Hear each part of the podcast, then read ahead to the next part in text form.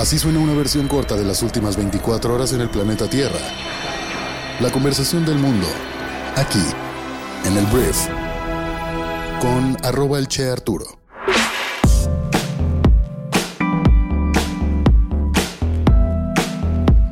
Muy buenos días, bienvenidas, bienvenidos a esto que es el brief para este jueves 19 de octubre. Yo soy Arturo Salazar, soy tu anfitrión y uno de los fundadores de Briefy y en este podcast vas a informarte con un resumen de las noticias que debes conocer el día de hoy para ser una persona bien informada. Muchísimas gracias por estar aquí y vamos a comenzar con esto que es el brief. Arranquemos hablando de México porque la Cámara de Diputados aprobó ayer la Ley Federal de Derechos para el 2024, con el que crean un nuevo fideicomiso para garantizar la operación de la empresa Tren Maya y por el cual podrá disponer de más de 24 mil millones de pesos por año. Tras eliminar 13 fideicomisos del Poder Judicial, tal cual acaban de eliminar estos fideicomisos, al día siguiente los diputados dispusieron la creación de un nuevo fondo con los recursos que se cobren a los turistas extranjeros por 687 pesos. En lo general se aprobó el dictamen con 239 votos a favor, 196 en contra y 2 abstenciones, en medio por supuesto de críticas por la creación del nuevo fideicomiso. Sigue ahora la discusión en lo particular. El año pasado, un poco de números, visitaron a México 38.3 millones de turistas y se recaudaron 24.435 millones de pesos por el derecho de ingreso. En el primer semestre de este año, la recaudación sobre ese concepto iba en 13.807 millones de pesos. Con una reforma al artículo 18A, se cancela la disposición de otorgar el 20% del cobro de ese derecho al Instituto Nacional de Migración, la cual viene desde el gobierno de Felipe Calderón para apoyar y fortalecer precisamente las actividades del Instituto Instituto Nacional de Migración. El otro 80% se destinaba al desaparecido Consejo de Promoción Turística de México. Y bueno, ahora será para este fideicomiso para financiar el tren Maya. Espero no mantener, sino nada más financiar. Y bueno, este fideicomiso será operado por quien crees, por los militares de nuestro país que manejan el tren Maya. Hablando de estos fideicomisos, por tercer día consecutivo, funcionarios del Poder Judicial de la Federación salieron a manifestarse en varias entidades de México contra la extinción de los 13 fideicomisos con 15 mil millones de pesos recién aprobados antier en la noche en la Cámara de Diputados.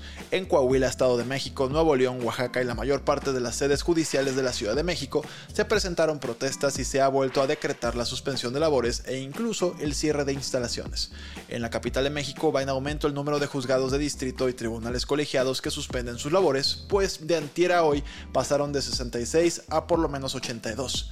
Hasta el momento, en la MEX, los manifestantes han cerrado el paso vehicular en diferentes lugares y bueno, al final no ha habido una respuesta realmente por parte de ninguna entidad política morenista o en el poder, pues, o sea, esto al parecer va porque va y no sé hasta dónde pueda llegar esto, me imagino que lo vamos a averiguar. En otros temas, cinco militares han sido sentenciados a 90 años de prisión por el asesinato de los estudiantes Javier Francisco Redondo Verdugo y Jorge Antonio Mercado Alonso, quienes la noche del 19 de marzo del año 2010 permanecían en el campus central de su universidad, el Tecnológico de Monterrey en Nuevo León, cuando tristemente fueron atacados por elementos del ejército que según sus primeras declaraciones los confundieron con sicarios.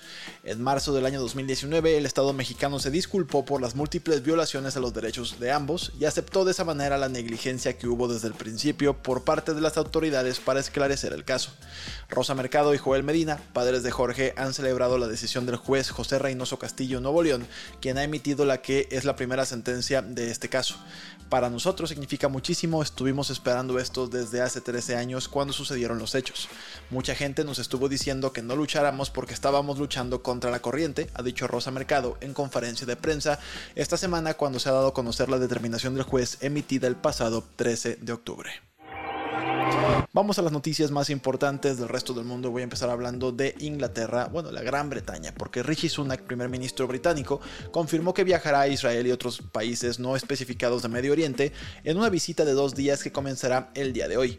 Dijo que instará a los líderes regionales a evitar una nueva escalada peligrosa y su homólogo estadounidense, el presidente Joe Biden, concluyó su propio viaje a Tel Aviv este miércoles, donde pareció conseguir un acuerdo de Israel para permitir la entrada de ayuda humanitaria a Gaza a través de Egipto anunció 100 millones de dólares en ayuda humanitaria para los palestinos. Dijo que esperaba brindar ayuda sin precedentes a Israel, aunque no se ha revelado el tamaño de este paquete económico. Anteriormente, precisamente Joe Biden y el Consejo de Seguridad Nacional de Estados Unidos respaldaron la afirmación de Israel de que un cohete fallido disparado por la Yihad Islámica Palestina, que es un grupo militante, fue el que provocó una explosión en un hospital de la ciudad de Gaza. Hamas culpó a las fuerzas israelíes por el ataque, que según funcionarios palestinos mató a cientos de personas. La explosión provocó protestas que continuaron todavía este miércoles en la Cisjordania ocupada por Israel, así como en varios países árabes. Pero al parecer la evidencia, y bueno, he visto varias fuentes de información que en teoría están todas completamente verificadas, que hablan de que este pues no fue un ataque israelí, fue un ataque de eh, la yihad islámica. Y bueno, eso es lo que se sabe hasta el momento. Y bueno, Estados Unidos y Joe Biden respaldan a Israel sobre el tema. Hablemos ahora de China y voy a hablar de Xi Jinping porque el máximo líder del país aprovechó ayer una conferencia de líderes encabezada por Beijing para mostrar sus ambiciones de remodelar el orden global. Presentó a China como una alternativa al liderazgo de Estados Unidos y promocionó su esfuerzo de casi un billón de dólares para construir infraestructura en los países en desarrollo.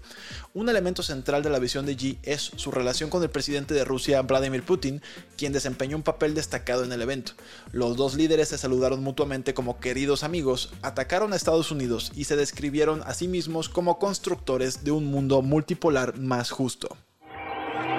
Hablando de Estados Unidos, Jim Jordan, congresista, perdió una segunda votación para convertirse en el presidente de la Cámara de Representantes, que es la de Diputados de Estados Unidos, consiguiendo incluso menos apoyo de sus compañeros republicanos que el que logró en la primera ocasión. 22 republicanos y los 212 demócratas apoyaron a otros candidatos, lo que dejó a Jordan con 199 votos, menos de los 217 que necesitaba para hacerse con el puesto. La Cámara se encuentra sin presidente permanente desde el 3 de octubre. El presidente de Rusia, Vladimir Putin, dijo que la decisión de Estados Unidos de entregar misiles ATACMS de largo alcance a Ucrania fue un error, después de que los cohetes se utilizaron para atacar objetivos rusos. Putin hizo los comentarios precisamente en Beijing, donde se reunió con Xi Jinping en este foro para conmemorar el décimo aniversario de la iniciativa de la Franja y la Ruta, el programa de inversión en infraestructura de China. El gobierno de la India dijo que permitiría la exportación de arroz blanco distinto al basmati a ciertos países en riesgo de escasez de alimentos, suavizando una prohibición introducida en julio. Siete países recibirán exportaciones, entre ellos Malasia y Filipinas en Asia y Camerún y Costa de Marfil en África. La prohibición de la India hizo que los precios mundiales del alimento básico subieron a su punto más alto en 15 años. La tasa de inflación anual de Gran Bretaña fue de 6.7% en septiembre, que es la misma que en agosto. La tasa de inflación básica, que excluye los costos de alimentos y energía, cayó al 6.1% desde el 6.2%. La tasa persistentemente alta mantendrá la presión sobre el Banco de Inglaterra para que mantenga su postura agresiva. Jeremy Hunt, el canciller, dijo que la inflación rara vez cae en línea recta. Hablando de Netflix, la plataforma subió este miércoles los precios de suscripción de algunos de sus planes de streaming en Estados Unidos, Gran Bretaña y Francia, una medida para aumentar los ingresos en un mercado de streaming competitivo. Con esto, las acciones de Netflix subieron casi un 7% en las operaciones posteriores al cierre. El plan premium sin publicidad que permite cuatro emisiones simultáneas aumentó 3 dólares al mes en Estados Unidos. El plan básico de una emisión subió 2 dólares al mes. Y bueno, las alzas de tarifa se anunciaron en el reporte de resultados del tercer trimestre de la empresa, según el cual sumó 9 millones de nuevos clientes en todo el mundo y obtuvo unos ingresos de 8.542 millones de dólares en línea con las previsiones de los analistas. Siguiente punto, vamos a hablar de Twitter, bueno, X, antes llamada Twitter, que ayer comenzó el proceso de cobrar a los usuarios un dólar al año para acceder a funciones básicas, incluida la capacidad de tuitear y responder a publicaciones. La suscripción llamada Not a Bot o No Soy un Bot se lanzó el miércoles para nuevos usuarios en Nueva Zelanda y Filipinas, pero se ampliará a nivel mundial. Elon Musk, propietario de la plataforma de redes sociales, dijo que la idea es eliminar los bots y también los spammers. Muchísimas gracias por haber estado aquí. Esta fue la conversación del mundo para este jueves y nos escuchamos el día de mañana en la siguiente edición de esto que es el brief. Yo soy Arturo. Adiós.